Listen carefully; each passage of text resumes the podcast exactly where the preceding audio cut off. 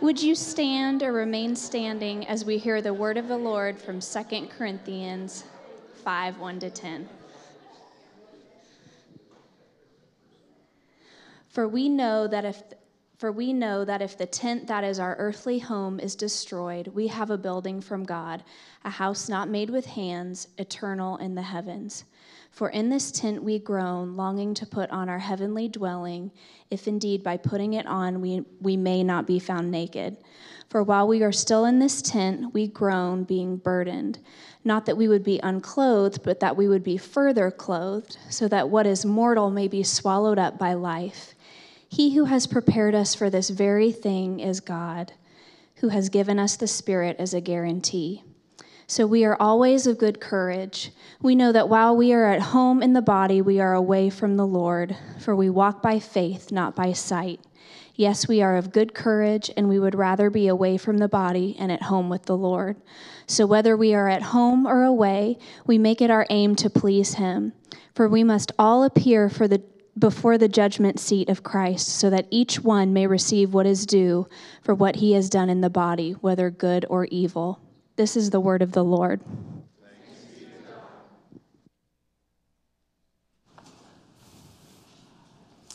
Thanks, Christina.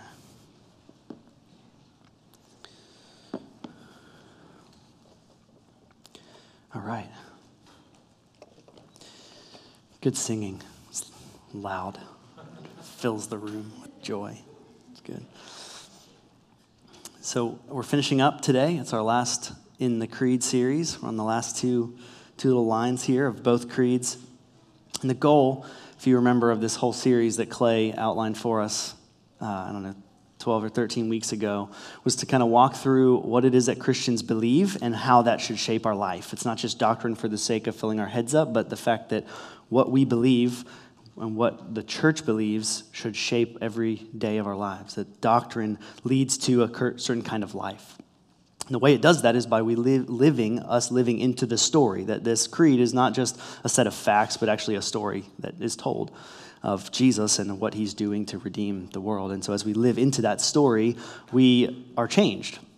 And today we come to the final scene, like the epic final ending of the you know, of the 13 part series, or there's a lot more that's buried in there. But really, we come to the final scene, the climatic scene, the end of the story, and that's where we'll be today. I want to just issue a, a, bit of a warning here. Uh, a few things I'm going to say today I think will break some brains or some paradigms or some assumptions, uh, some long held expectations. Uh, and so I'm just saying that up front, just so I understand that what I'm saying may not be what you're expecting me to say or what you're expecting to hear, but uh, this is something that we is firmly rooted in the creed, and the creed being rooted in the scripture. So I invite you to gird up the loins of your mind, as it were, and uh, join us. Let's pray, and then we'll jump in. Father God, we thank you for this story that you, as Father, have sent your Son, Jesus, to come down from heaven, to take on flesh, uh, to die, to be resurrected, to ascend, to, to return. And in the meantime, you have sent us your Spirit to live, to animate our lives, to uh, give us hope for the future uh, and power. Uh, we thank you for this day when we commemorate and celebrate and remember that we don't uh, walk alone, that your very Spirit lives in us and among us, enabling and empowering the work of your kingdom to go on. So, Father, give us hope today. Open our eyes and our hearts to the things that you have promised to be and to do for us. We pray in the name of Jesus. Amen. So, y'all know I worked for a summer camp for a while, and we had a, an activity we would do on Wednesday afternoons with our students. Our, it was like a leadership apologetics type camp. And so, on Wednesday afternoons, They've started on Sunday. They've heard like three or four days of all this great teaching about Christianity and worldviews. And so on Wednesday afternoons, we would hand them a track and we would send them out in groups of three into a public place to do street evangelism. Uh, the, the effectiveness of this street evangelism was very low, but it was very good for our students to actually begin to engage with people, to see this is a real thing. This isn't just a bunch of information. This is people that really do believe these things and are processing through and so they would have these conversations. And one of the favorite tracks that we would send was a, it's about this big. It was black on the front, and in big white letters it says, "What happens when you die?" It's a great way to get into a spiritual conversation really fast. Uh, it also can lead to people being combative, as some of our students found out. Um, but this question is a fascinating question to think about. I want you to answer it for yourself right now in your mind. What happens when you die? What happens when you die? What, what images are in your mind when I ask that question? What does it look like? What does it feel like? What, when you imagine, when you think about the answer to this question, what is it that you picture? For, for many of us, for me, this is a hard question. It's very uh, blurry. Maybe you've got some like streets of gold or something like that, or a big pearly gate, or there's a lot of like really big houses. Um, I don't know what you picture. I don't, we all sort of, it's very foggy. N.T. Wright says that for most of us, that this idea of life after death is foggy and abstract, and it's very hard for us to understand. And part of the reason why that is tricky and hard for us to picture is because, in general, most of us affirm life after death. If we would go out and talk to people and you ask, you polled unbe- unbelievers, non Christians, what do Christians believe? They would say, well, they believe there's life after death. And in general, in our evangelical circles, this typically means that we go to heaven when we die. That the goal of living here, the goal of the church is to save souls. Or even saw in that last song, I just noticed it because I'm thinking about this. It says, The souls of all who believed in Jesus were redeemed. And we have this vision of a human being that is sort of this immortal soul wrapped in this disposable body, right? And when we die, our disposable body goes away, and our immortal soul goes to heaven. And that is what I was taught. That's what I've read in many books. That's what I have always assumed is that when what Christians believe is that when we die, our souls go to heaven. And this is what we're supposed to long for. This is the hope we're supposed to have. This is in a lot of our songs. The very famous hymn, How Great Thou Art, the very last verse talks about when Jesus comes to take us home, right? We're going home to heaven. Um, there's an old audio adrenaline song I used to listen to. It was a really silly song about being in a 7 Eleven and a 747 crashing on you. And the chorus was, Do you know where you're going to go? Do you know where you're going to go? And it's all about are you going to go to the good place or are you going to go to the bad place, right? And so when you die, your immortal soul goes to one of these two places. This is kind of the, the way that many people, maybe some of you, even have imagined what happens after you die. There's two immediate problems I can think of with this view. The first one's very personal. It's like, I don't really want to go to that heaven. Like, is there, is there mountains I can hike there? Is there beer?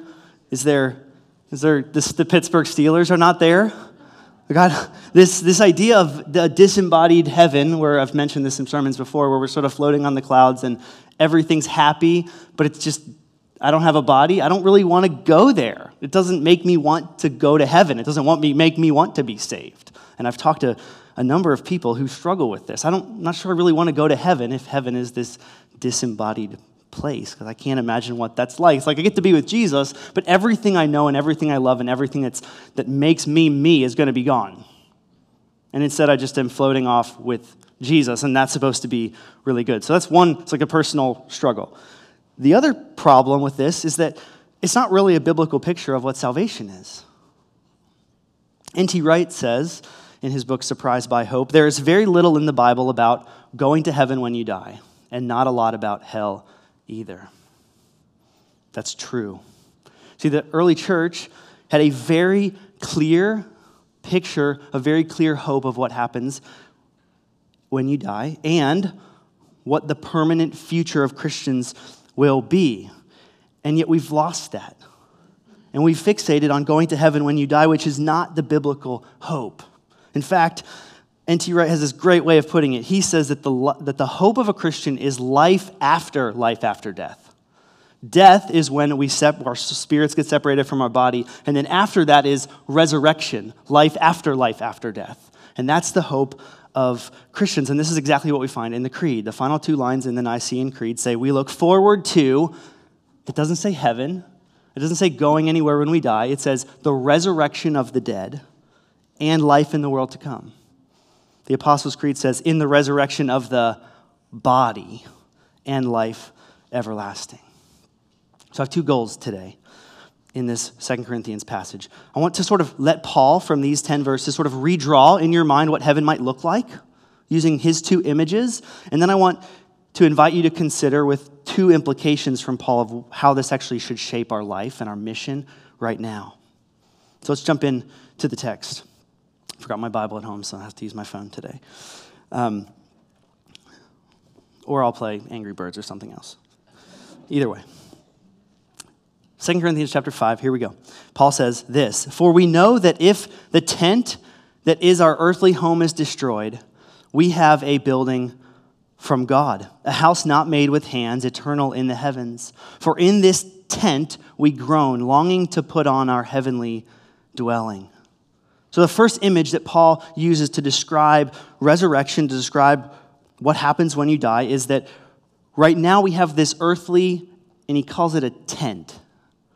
I don't know if you've done a lot of tent camping. Chris and I asked for a tent for our wedding. We got a tent for my parents. We've never used it. Okay? Apparently, tenting is not something that we like to do. I think right after we got married, we lived in Texas, which is a terrible place to tent camp. Some friends of ours invited us to a state park. We went out, we set up a tent, and all night long you could hear the wild hogs running around the tent. Okay? If you're in a tent and there's wild hogs outside, that's a scary place to be, right? A tent is not a very safe place. A tent is weak. A tent is meant to be moved from place to place. A tent can get blown over. A tent can get wet. A, a tent is not a very solid thing. This is the imagery that Paul uses for our current earthly bodies. They're a tent. And he says, in this tent, this non permanent thing, we're groaning we're groaning. These, these tents of our bodies, so what he's referring to is the tent of your body, is this disintegrating thing. You know this, right? Like, we're all disintegrating. Some people know it better than others. We're all disintegrating.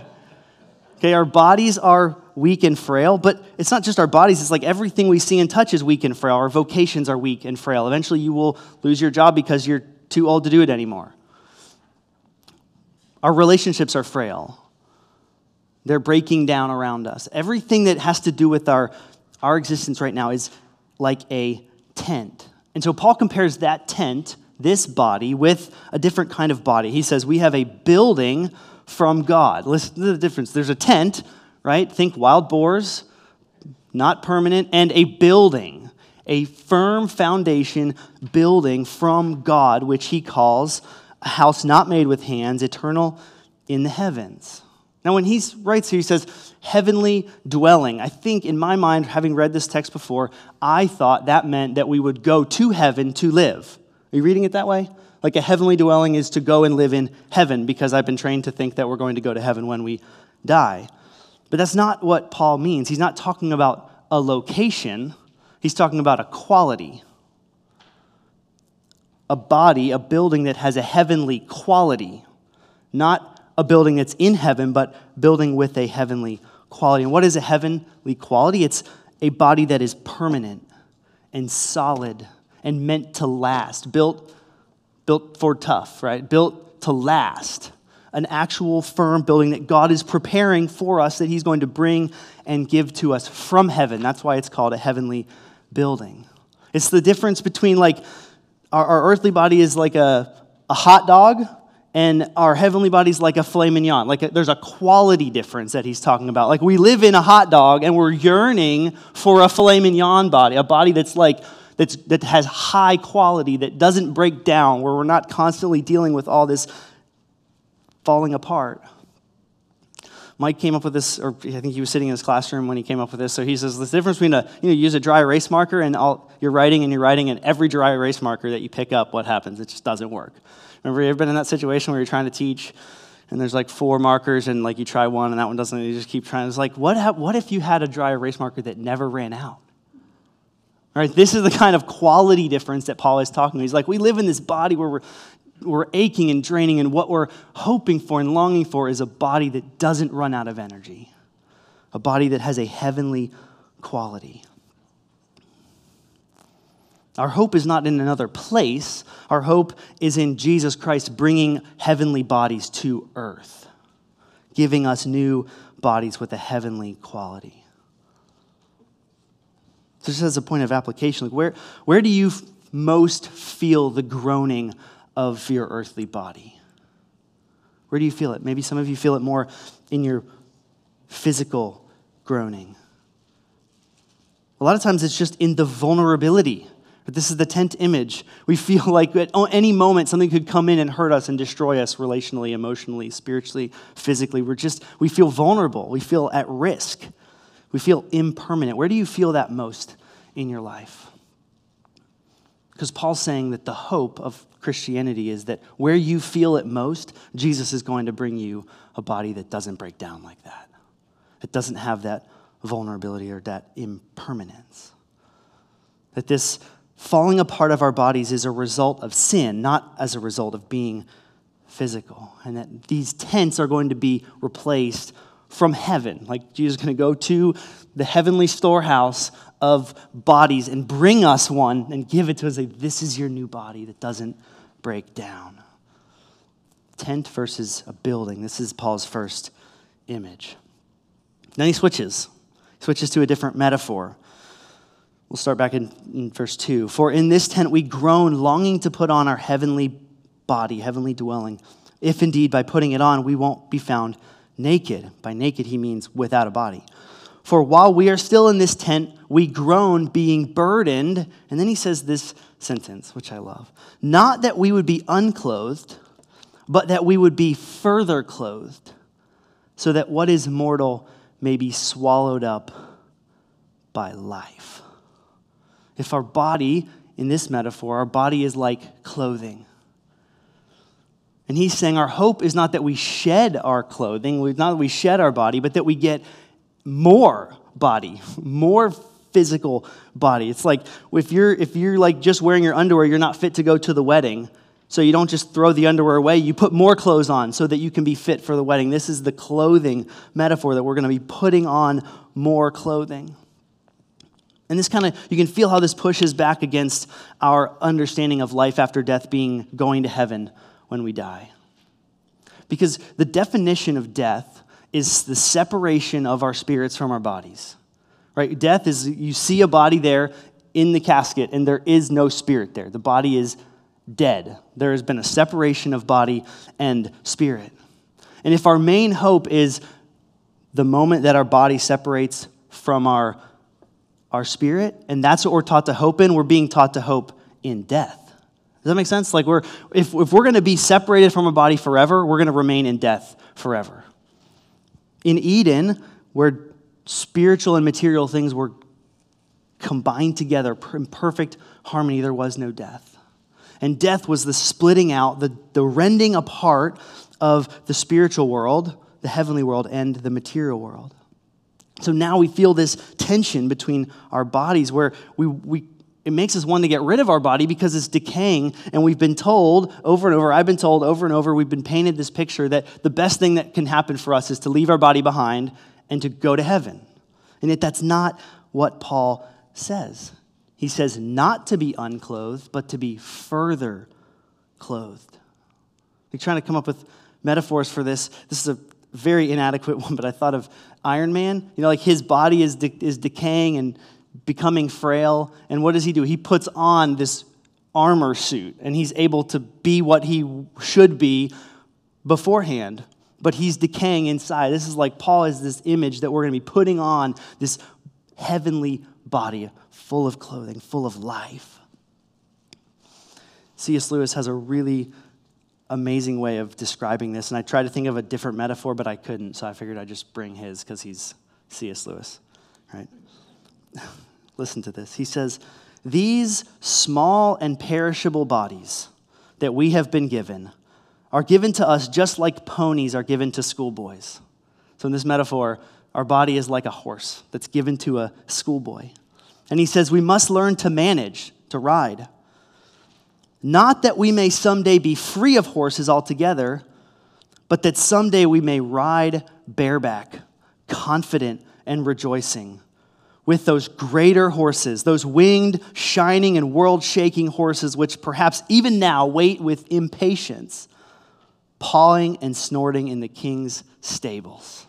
This image that we right now, we have this little pony of our body that we're riding on. And in heaven, right, is a, is a winged horse waiting for Jesus to bring him to us and give us this beautiful, amazing body to ride, to live with the way we are supposed to be. And then he says this not that galloping with those horses would be of any value unless it was galloping with the king. But how else? Since Jesus has retained his own horse, should we accompany him? This idea that Jesus took on a body so that we could take on bodies that would give us everything that we long for and want in the physical world. Paul says we're not hoping to be unclothed of our body, but to be more fully clothed.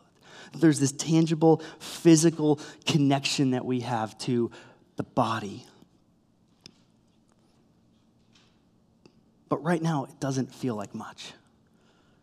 We often don't feel like we fit. We want to escape our body. This is where so much of our confusion comes from with our identity confusion and our quest for wellness and sexuality confusion. And we have all of these things because we're trying to figure out what's wrong with our bodies. And we want to fix it. We either want to fix it now or we want to escape. And the hope of Christianity is not escape from our body, but a better, renewed, full body in the new heavens and the new earth. So we bring those two images together. Verse 5 we have the image of tent and building, tent versus a building, or the image of being clothed and unclothed. And then Paul says this He who has prepared us for this very thing is God, who has given us the Spirit as a guarantee.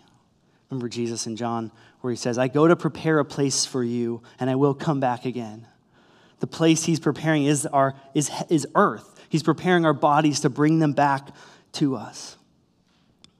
And so it gives us a better, more complete vision of salvation, resurrection of the body. A body that works, a body that doesn't decay, a body that doesn't break down, a body that is all the things that meets all the needs that we wish we could meet right now but can't because we live in this little tiny pony of a body. So it sheds some light.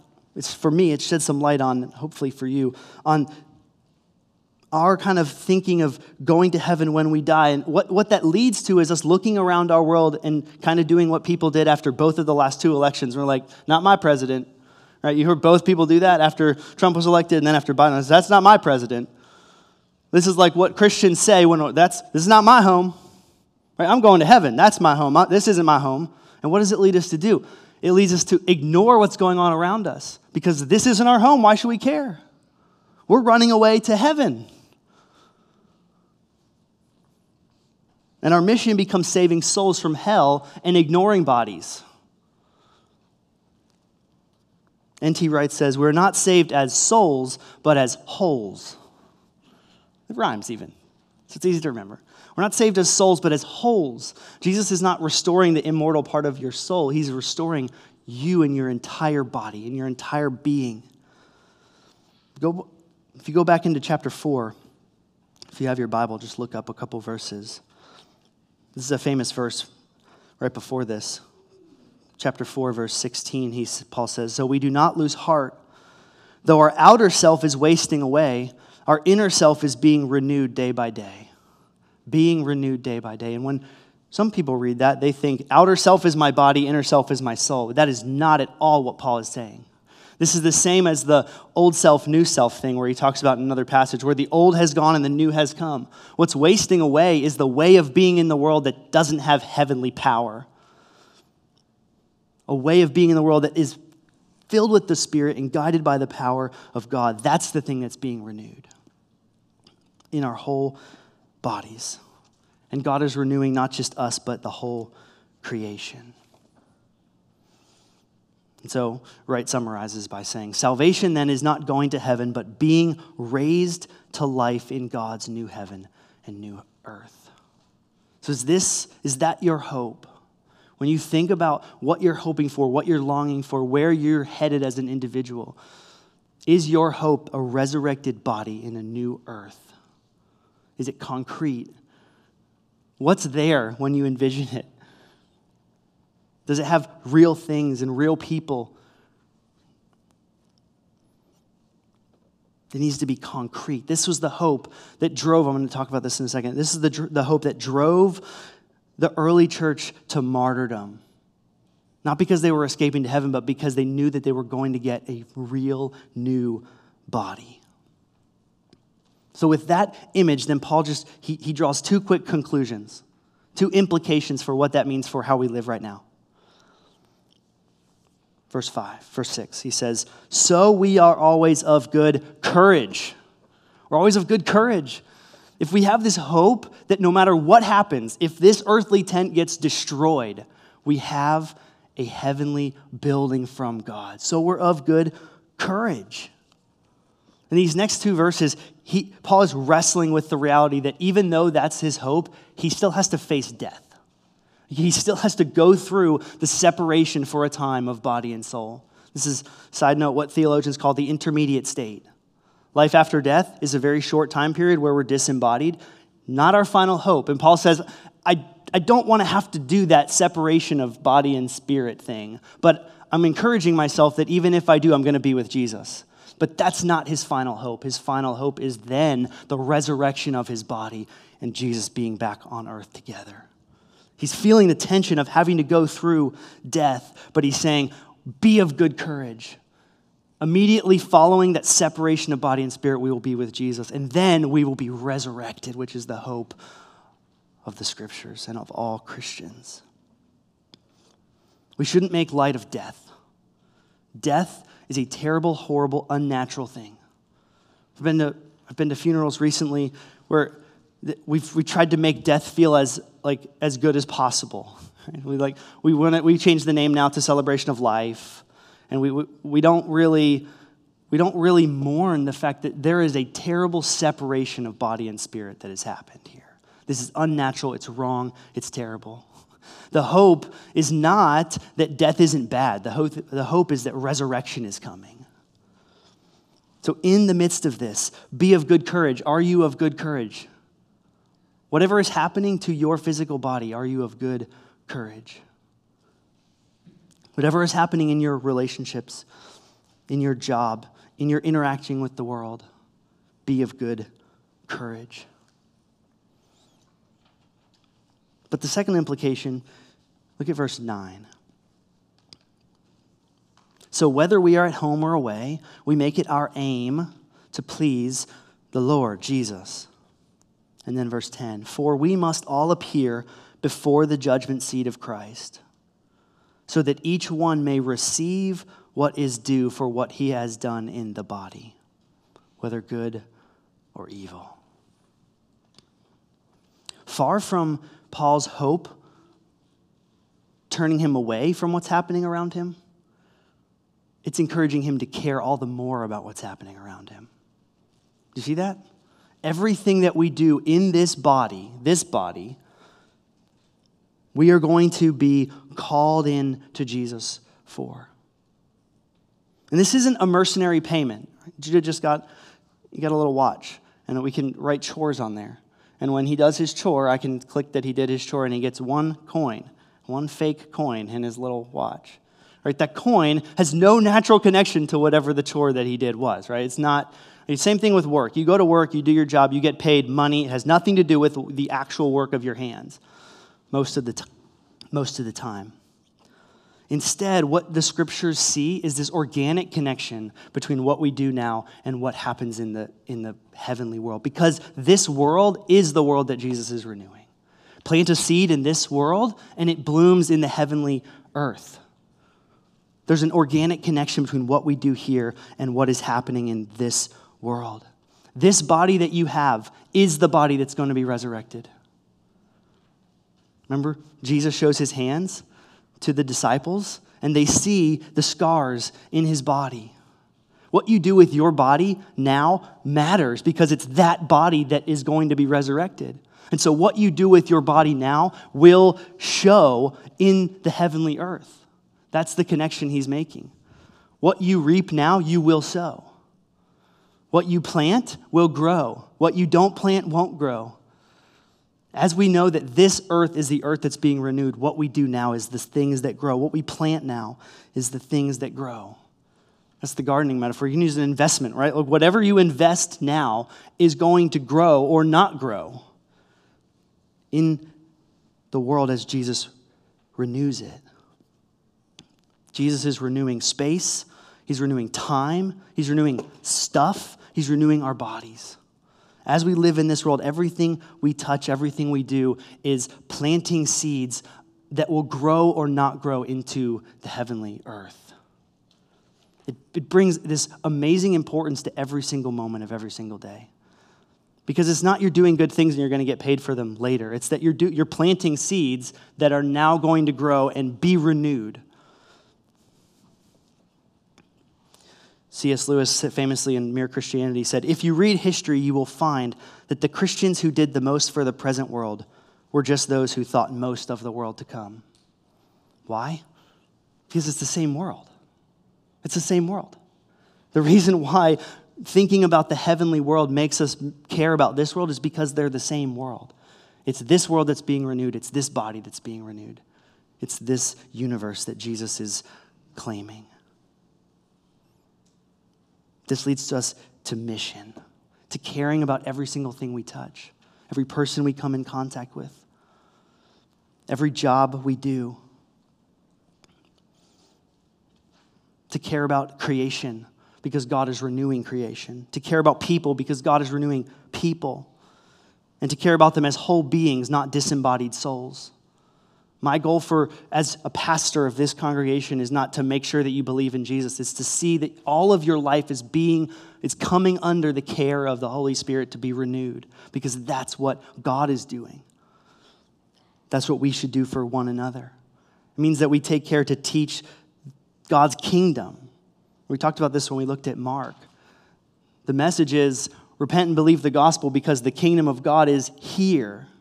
That Jesus taking on a body brought that heavenly power to earth now and is beginning the seeds of renewing all things. The Creed says we look forward to the resurrection of the dead and life in the world to come. We're commanded to be courageous and hopeful. We're commanded to pursue renewal and to see people coming under the lordship of Jesus. And every single thing we do, every job we do, every person we meet, every conversation we have is planting seeds that can grow into fruit of the kingdom in the coming world. I just wanted to close with this from this is Fox's Book of Martyrs. You may have heard of it before. It's a collection of um, stories of martyrdom throughout the church. This is just, and this is it's a large book. This is just from the, from the apostles. He says of Matthew that he suffered martyrdom being slain in a city near Nabada. James, at the age of 94, was beaten and stoned by the Jews and finally had his brains dashed out with a club. Matthias was stoned at Jerusalem. Andrew was crucified on a cross. St. Mark was dragged to pieces by the people of Alexandria in Egypt. We know Peter, crucified upside down. Paul himself came and let, was led away out of the city to the place of execution where he, after his prayers made, gave his neck to the sword.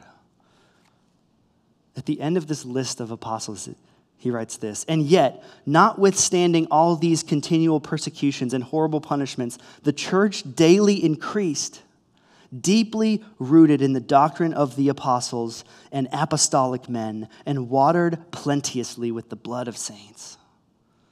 There's only one way that happens that's if we believe in the resurrection of the body. The resurrection of the body and life in the world to come. Let's be people and let's be a church that believe that God is renewing all things and hope in the concrete resurrection of our bodies. Let's pray.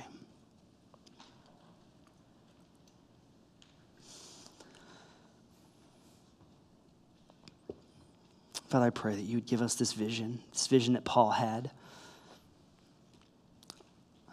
that seems abstract and far off that's hard to get our minds around, of a heavenly building, of being more fully clothed. God, give us uh, images in our mind by your Spirit of what it means and what it looks like for us to be renewed human beings. Let it get us up in the morning with a vision of your kingship and your lordship and the very presence of your kingdom that makes us want to see your kingdom come, that we can actually pray the prayer that you taught us to pray, that your will would be done on earth as it is in heaven. Allow us to be uh, building for your kingdom, trusting that you will do it, that you indeed will build your kingdom, that you will come and restore and redeem all things. Let us hope in that and let us participate as you have invited us to. Make us courageous. Let us be in this story where every single day of our lives is animated by the glory and the goodness of what you are doing. We pray it in the name of Christ, who, uh, upon whose blood all of this stands. Amen.